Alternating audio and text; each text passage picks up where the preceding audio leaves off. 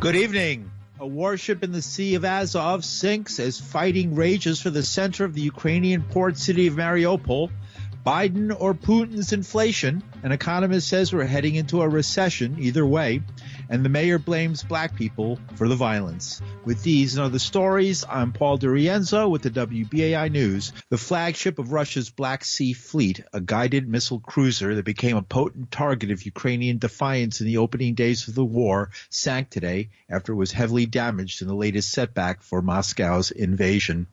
Ukrainian officials say their forces hit the vessel with missiles, while Russia acknowledged a fire aboard the vessel, but no attack. Pentagon spokesperson John Kirby. There was a significant explosion on this cruiser, the Moskva, of the Slava class of cruisers in, in, the Russian Navy. We do believe that, that that explosion caused a significant fire, which as of this morning was still raging aboard the ship. We do assess that at least some of the crew members evacuated the ship and were placed aboard other Russian Navy ships. I can't tell you if it's the whole crew. As for the impact on the Russian Navy, that's a little difficult to know with great certitude. They have and have had anywhere from a dozen to two dozen ships in, operating in the Black Sea and the Sea of Azov since the beginning of this invasion. They have ports, as you know, on the Black Sea. They historically have operated there. It would be difficult to, to be able to tell you that this one ship being out of commission, what exactly the impact's going to have. And the reason I say that is because their naval component here to the war has been fairly limited to two things. One, cruise missile strikes inside Ukraine, and two, replenishment and resupply of their efforts in the south. They've only conducted one amphibious landing, and that was on an uncontested stretch of beach near Berdyansk in the Sea of Azov. And they hadn't really made any concerted naval efforts uh, towards Odessa. So I guess it remains to be seen exactly what the major impact is going to be. This is a cruiser. They only have three in this class. It's a ship that is roughly 600 feet long. It has a crew of more than 400, almost 500 sailors on board, and it's basically designed for air defense. That's what this ship is designed to do, not unlike our own cruisers. It's going to have an impact on their capabilities, certainly in the near term. Whether it has an impact on their naval capabilities in the long term is just unclear right now. We don't have, as much as I'm, I know we'd like to have and you'd like us to have, we just don't have a better, clearer sense of the damage done. Russian media said the Moskva was armed with 16 anti-ship cruise missiles. Kiev says the Moskva, the Moskva featured in one of the landmark early exchanges of the war when Ukrainian border guards on Snake Island in the Black Sea told the ship to go F yourself after it demanded they surrender. And in more war news, Russian Defense Ministry spokesperson Igor Konashenkov warned in Moscow today if sabotage attempts don't stop, the Russian military will strike Ukrainian decision-making centers. He went on to say that the commercial seaport of Mariupol is no longer under the control of the Azov militants, as he called them. According to the Ministry of Defense, all hostages, the Russian Ministry of Defense, all hostages kept by the militants on vessels have been released, and Ukrainian officials have not commented upon Konashenkov's statement so far. A video shows heavy fighting and large scale destruction in Mariupol, a port city on the Azov Sea, as active fighting in the center of the city continues. It's a key city where Russian and Ukrainian forces have been battling since the beginning of the war.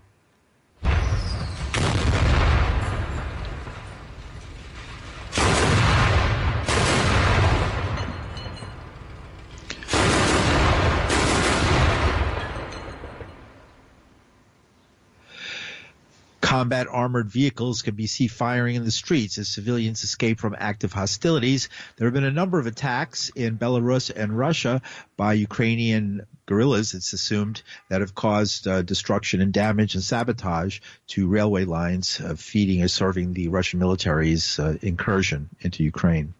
Meanwhile, Ukrainian President Volodymyr Zelensky, in a video address today, offered to exchange the head of the opposition platform for life, Viktor Medvedchuk, for Ukrainians captured by Russia. Zelensky says, well, if Medvedchuk chose a military uniform for himself, he falls under the rules of wartime. I offer the Russian Federation to exchange this guy of yours for our boys and our girls who are now in Russian captivity. It is therefore important that our law enforcement officials and military also consider this possibility. Earlier this week, about a thousand Ukrainian Marines surrendered two Russian forces in Mariupol.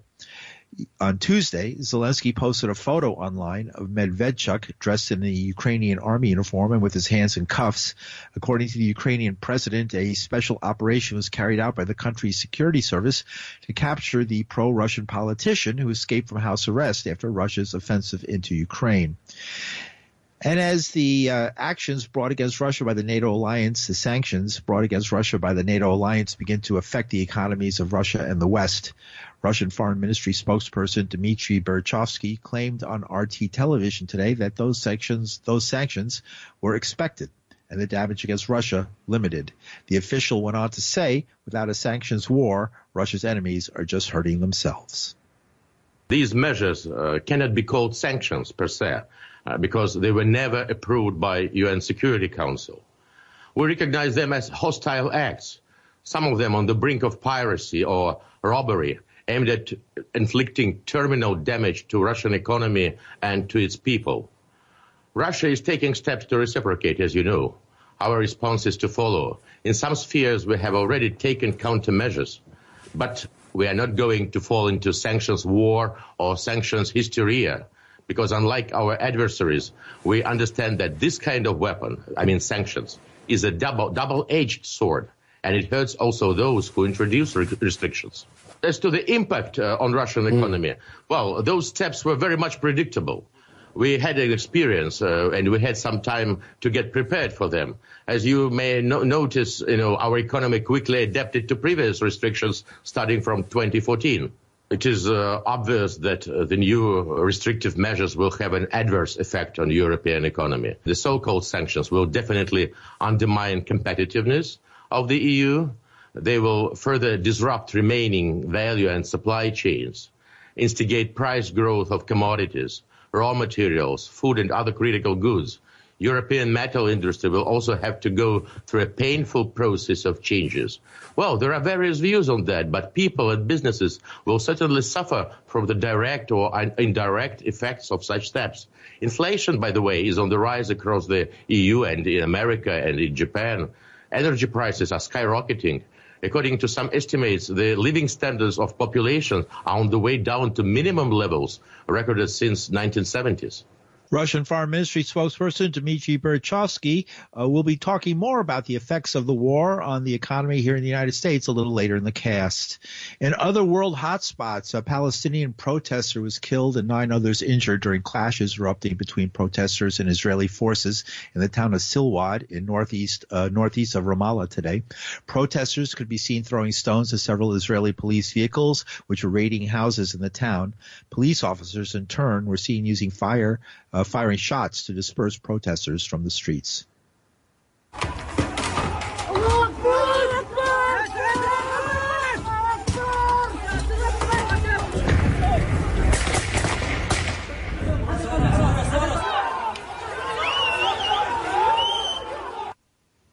According to the Palestinian Ministry of Health, 20-year-old Omar Mohammed Alian was uh, killed by a shot to the chest fired by the Israeli forces. The Israeli police announced that several Palestinians suspected of planning to carry out attacks in the coming days were arrested during the raid in Silwad. And here in the United States, President Joe Biden was at North Carolina's A&T State University, the largest historically black university in the country today. His remarks were billed as an opportunity to pitch the Bipartisan Innovation Act legislation pending in Congress that seeks to boost U.S. manufacturing and invest in STEM education. North Carolina is a battleground state where Biden's job approval has been lackluster He's focusing on the record job creation on his watch, the drop in the unemployment rate and reduction in the deficit, and what he called Putin's gas price hike. Putin's invasion of Ukraine has driven up gas prices and food prices all over the world. Ukraine and Russia are the one and two largest wheat producers in the world. We're number three. They're shut down. We saw that in yesterday's inflation data. What people don't know is that 70% of the increase in inflation was a consequence of Putin's price hike because of the impact on oil prices. 70%. We need, we need to address these high prices and urgently for working folks out there. When we build more in America, We increase economic capacity, and ultimately it helps lower everyday prices for families. That's what we're starting to see. Look around. American manufacturing is coming back. Once again, we're seeing the pride that comes from stamping a product made in America. President Biden earlier today.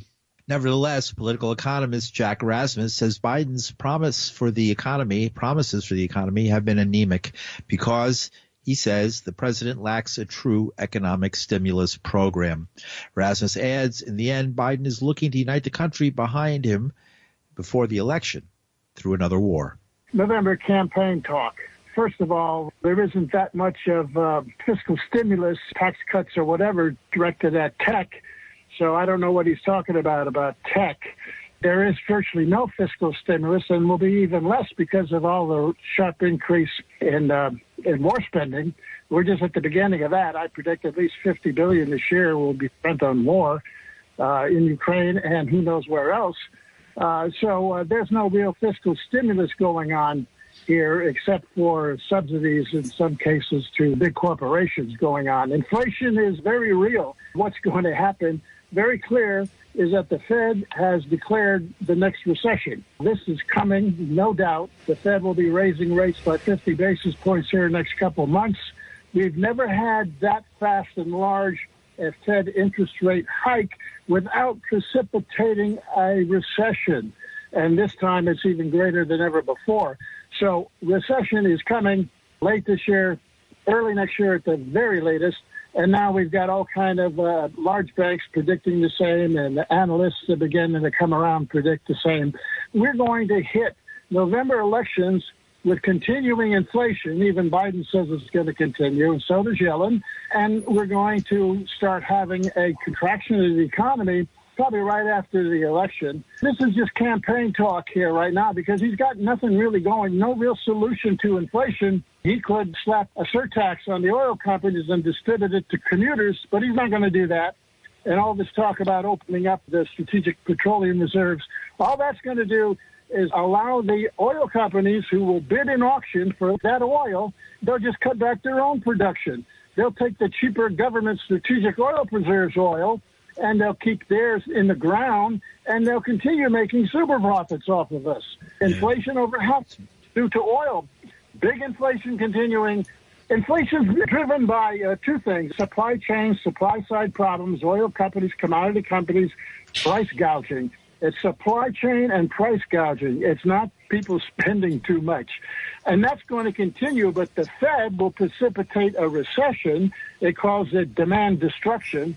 Take it out on workers and families and their jobs, as they did in 1981 82, in order to deal with the supply side corporate price gouging problem. So the Fed increasing rates is not going to deal with the supply side problem. And that's going to continue driving inflation. But the Fed policy will contract the real economy, especially uh, small business lending, construction, housing, autos, and so forth. So we have a crisis coming here, I think, at the end of the year, early next year, of unprecedented dimensions going on. But you know, you can always cause a war to distract people and support the incumbents. Wouldn't be the first time this happened.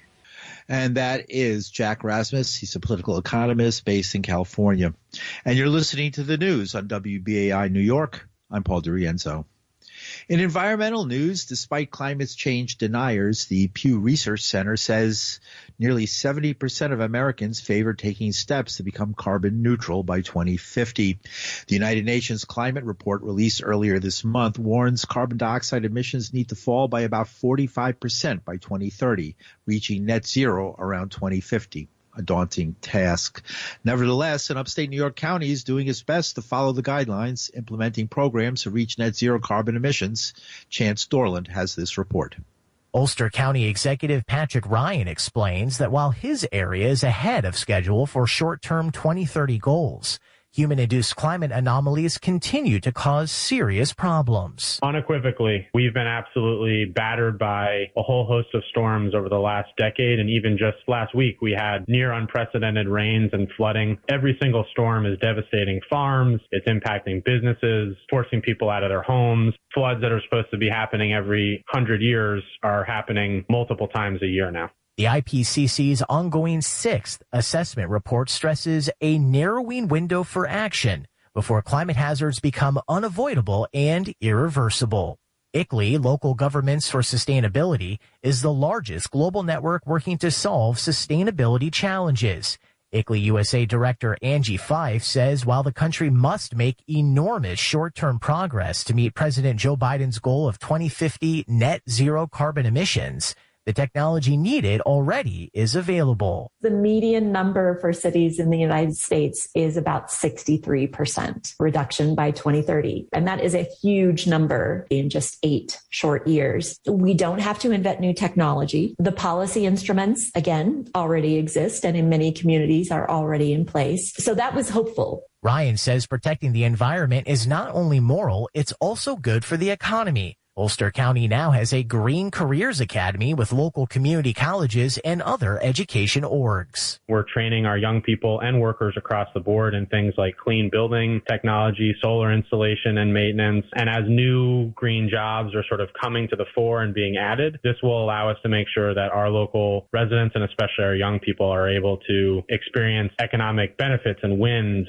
from moving to clean and renewable energy. Ryan says Ulster County was the first in New York and one of the first across the country to implement a Green New Deal plan at the local level. For New York News Connection, I'm Chance Dorland. Thanks for that, Chance. And the man charged with opening fire on subway riders on a train in Brooklyn was ordered held without bail today at his first court appearance. Prosecutors told the judge he terrified all of New York City. A subdued Frank James, 62, was brought into Brooklyn federal court without handcuffs, softly answering standard questions about whether he understood the charges and the purpose of the brief hearing. His lawyer later asked the public not to prejudge him. James was arrested in Manhattan after calling a police tip line yesterday, a day after the nightmarish rush hour attack left 10 people with gunshot wounds, scaring a city already on edge from a spike in gun violence. The worker who saw James on First Avenue near St. Mark's Place, Zack Tahhan, uh, told reporters about his reaction. I was working in the store, okay? I was working in the store. I do security cameras. What store were you working at? Over there, and I see him. I see him. He walking the sidewalk. I watch him the camera from the screen, and I thought, oh my god, this is the guy. He was half back and the half back. He was he put on the floor like this, and I see the people walking be next to him. I thought, guys, guys, be careful. Keep far from him. Maybe he's gonna do something.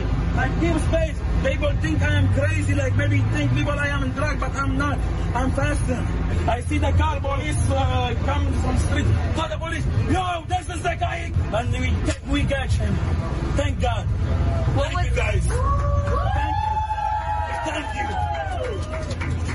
Zack Tahhan, another New York City hero. The shooting victims who change, range in age from 16 to 60 are all expected to survive.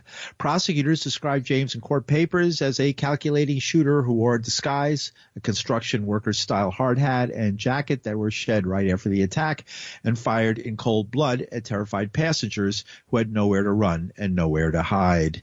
In fact, none of the side doors of the subway car were openable because of problems that existed in the design of those cars um, and uh, made it impossible for people to leave by passing through the cars. On a talk show yesterday, Mayor Eric Adams was thinking about a spate of shootings that occurred even as New Yorkers feared an on the loose gunman who shot up the subway, shooting 10 people and injuring many more in a hail of gunfire. In the other acts of violence that were subsumed by the subway story, three people were killed and 10 wounded throughout the city. Shifting the blame to the victims, Mayor Adams said everyone involved in the shootings was probably black. All those who stated Black Lives Matter then go do an analysis of who was killed or shot last night. I was up all night speaking to my commanders in the Bronx, in Brooklyn. The victims were black. Many of the shooters were black. That was the mayor, but public defender Olayemi Olurin, speaking for uh, the program Rising, a uh, show produced by The Hill, says Adams has it wrong. It was the public, not the police, who were the heroes of the subway attack. Not only do we already put $10.4 billion into NYPD, not only do we have 35,000 officers, but we have 3,500 officers committed to the subways alone. And Eric Adams recently added a thousand more. And yet they weren't able to see this incident coming, prevent this incident, even get a proper description. In fact, it was everyday New Yorkers that were helping people who had been shot on the platform. It was everyday New Yorkers who caught bystander video to even give them a description. What did they do here? This is a failure. So instead of saying, oh, we want to double the amount of police presence we have in the subways, you need to explain what the 3,500 officers you have were doing. Why didn't the cameras work? Why didn't their phones work? It went as far as everyday New Yorkers were told by the police officers that were present on the platform because there were police there that failed to do something. Those police told them, can you call 911? Our radios don't work. All of the video cameras and the security footage that we paid billions of dollars to be there for didn't work. There was just no evidence that NYPD could find. And yet everyday civilians or who had to help the people who had been shot, who had to help the police come up with suspects. And that is a policing failure, not a call to get more police. And that was public defender Olayemi Olurin. And in more local news from the streets, a teenager accused of attacking a 70 year old Sikh man in Queens earlier this month has been arrested. Vernon Douglas, 19 of Brownsville, was taken into custody for second degree assault as a hate crime, aggravated harassment, and second degree assault tied to the victim's race or religion. Attorney information for Douglas wasn't immediately available. The victim, identified by local elected officials as Nirmal Singh, was walking to the Sikh Cultural Society in South Richmond Hill about 6:45 a.m. on April 3rd when Douglas allegedly approached him from behind and punched him in the face. Singh's interpreter told uh, the news reporters that the 70 year old walked to the temple after the attack, which left him with a cut on the face. Someone at the temple saw that Singh was injured, called 911. He was taken to Jamaica Hospital Medical Center for treatment. And the city's gifted and talented program will expand this fall with more seats for kindergartners and new program for third graders. Mayor Eric Adams made the announcement today. A gifted and talented program in every school district in New York City. Uh, we are extremely pleased about this. Heard this over and over again, and uh, I cannot tell you how important this day is. For far too long, we we had districts in our city that did not have gifted and talented programs. We are giving every child in every zip code the chance that has been denied too often. And that was the mayor Schools Chancellor David Banks described the new expanded program. We currently have 2,400 kindergarten seats for G&T, and we're proud to create 100 additional seats to our kindergarten program so kids in every single district have access to a program that's close to home. Additionally, we're going to continue our successful policy of screening all pre-K students for gifted behavior as schools chancellor David Banks, entry to the kindergarten program will still be based on universal screening through teacher recommendations, as the de Blasio administration had eliminated the entrance exam. Kids who are not currently in the Department of Education pre-K program will be screened by Department of Education staff when they apply. The new third grade Gifted and Talented program will screen second graders who are in the top 10% of their class based on grades in the four core areas of math, science, English language arts, and social studies. There will be a program in every school district for a total of 1,000 students, though Department of Education officials say more seats could be added if the schools see more interest. And uh, here's a story of, of interest. A beloved fitness club that has met for years in Harlem's Marcus Garvey Park was dismantled by the city this week, sparking outrage among neighbors who say the gatherings had brought peace and health to an underserved community. You don't do nothing. We're taking, yo, yo, yo, bro. Y'all ain't give us no time to take nothing, bro. You know what? Nah, get them on camera, because you know what? They pieces of shit. And without that uniform, you wouldn't be doing shit. You wouldn't be talking like that. You want to be talking like that. Take the uniform off. Take the uniform off and come work out with me. Come, come do a little workout. But the Parks Department defended the sweep as necessary safety step, and neighbors are now scrambling to reach a compromise with the city. Known as the Lion's Den, the group has been meeting for around 20 years in the fitness area on the park's east side which includes sets of pull-up bars, metal pull-up bars. Over the years, its founder, Jamel Ali, also collected donated equipment like weights, boxing gloves, and punching bags, which he stashed overnight under a tent. And finally, It was April 15th, 1947, that baseball's cool was finally broken by Jackie Robinson for the Brooklyn Dodgers, the first African American to play Major League Baseball in the modern era. Robinson's character, his use of nonviolence, and his talent challenged the traditional basis of segregation that had then marked many other aspects of American life. He influenced the culture and contributed significantly to the civil rights movement.